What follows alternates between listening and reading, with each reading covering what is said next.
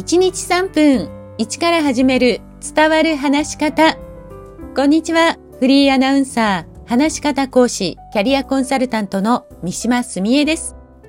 番組をお聞きくださいましてありがとうございます。さあ、この番組では人の声の波形、周波数などをご紹介しながら、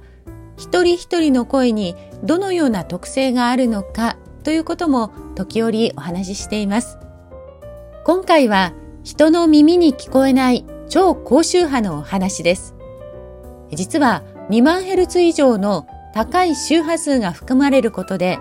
私たちの体や脳に役立っているということが分かっているんです。2万ヘルツというのがどれくらい高いかというと、まあ、例えば聴力検査では 1000Hz と 4000Hz で検査していますから、20倍から5倍以上高い音になります。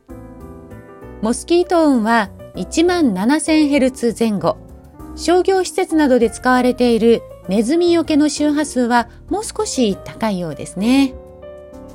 でもこういうモスキート音などはその周波数だけを抽出して聞いているのでとっても不快に感じますが自然環境の中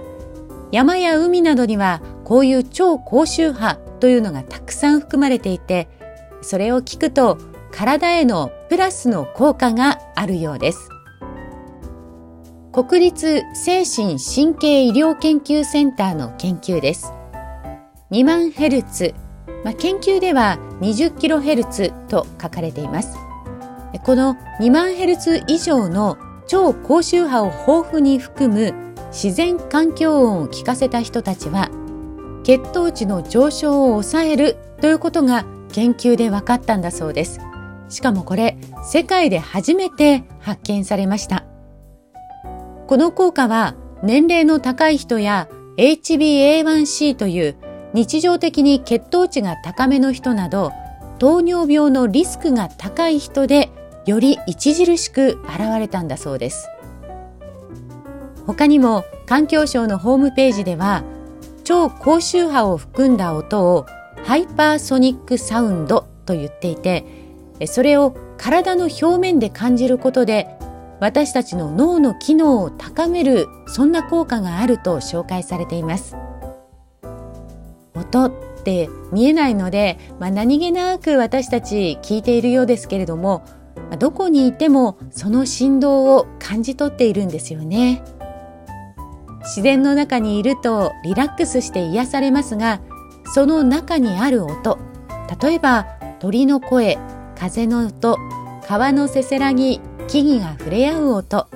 海の波の音などそういう中には見えないけれども体が感じている音がたくさんあるんですね。ほんのちょっとだけ自然の音に耳を傾ける時間を作りたいものです。今日も最後までお聴きくださいましてありがとうございました。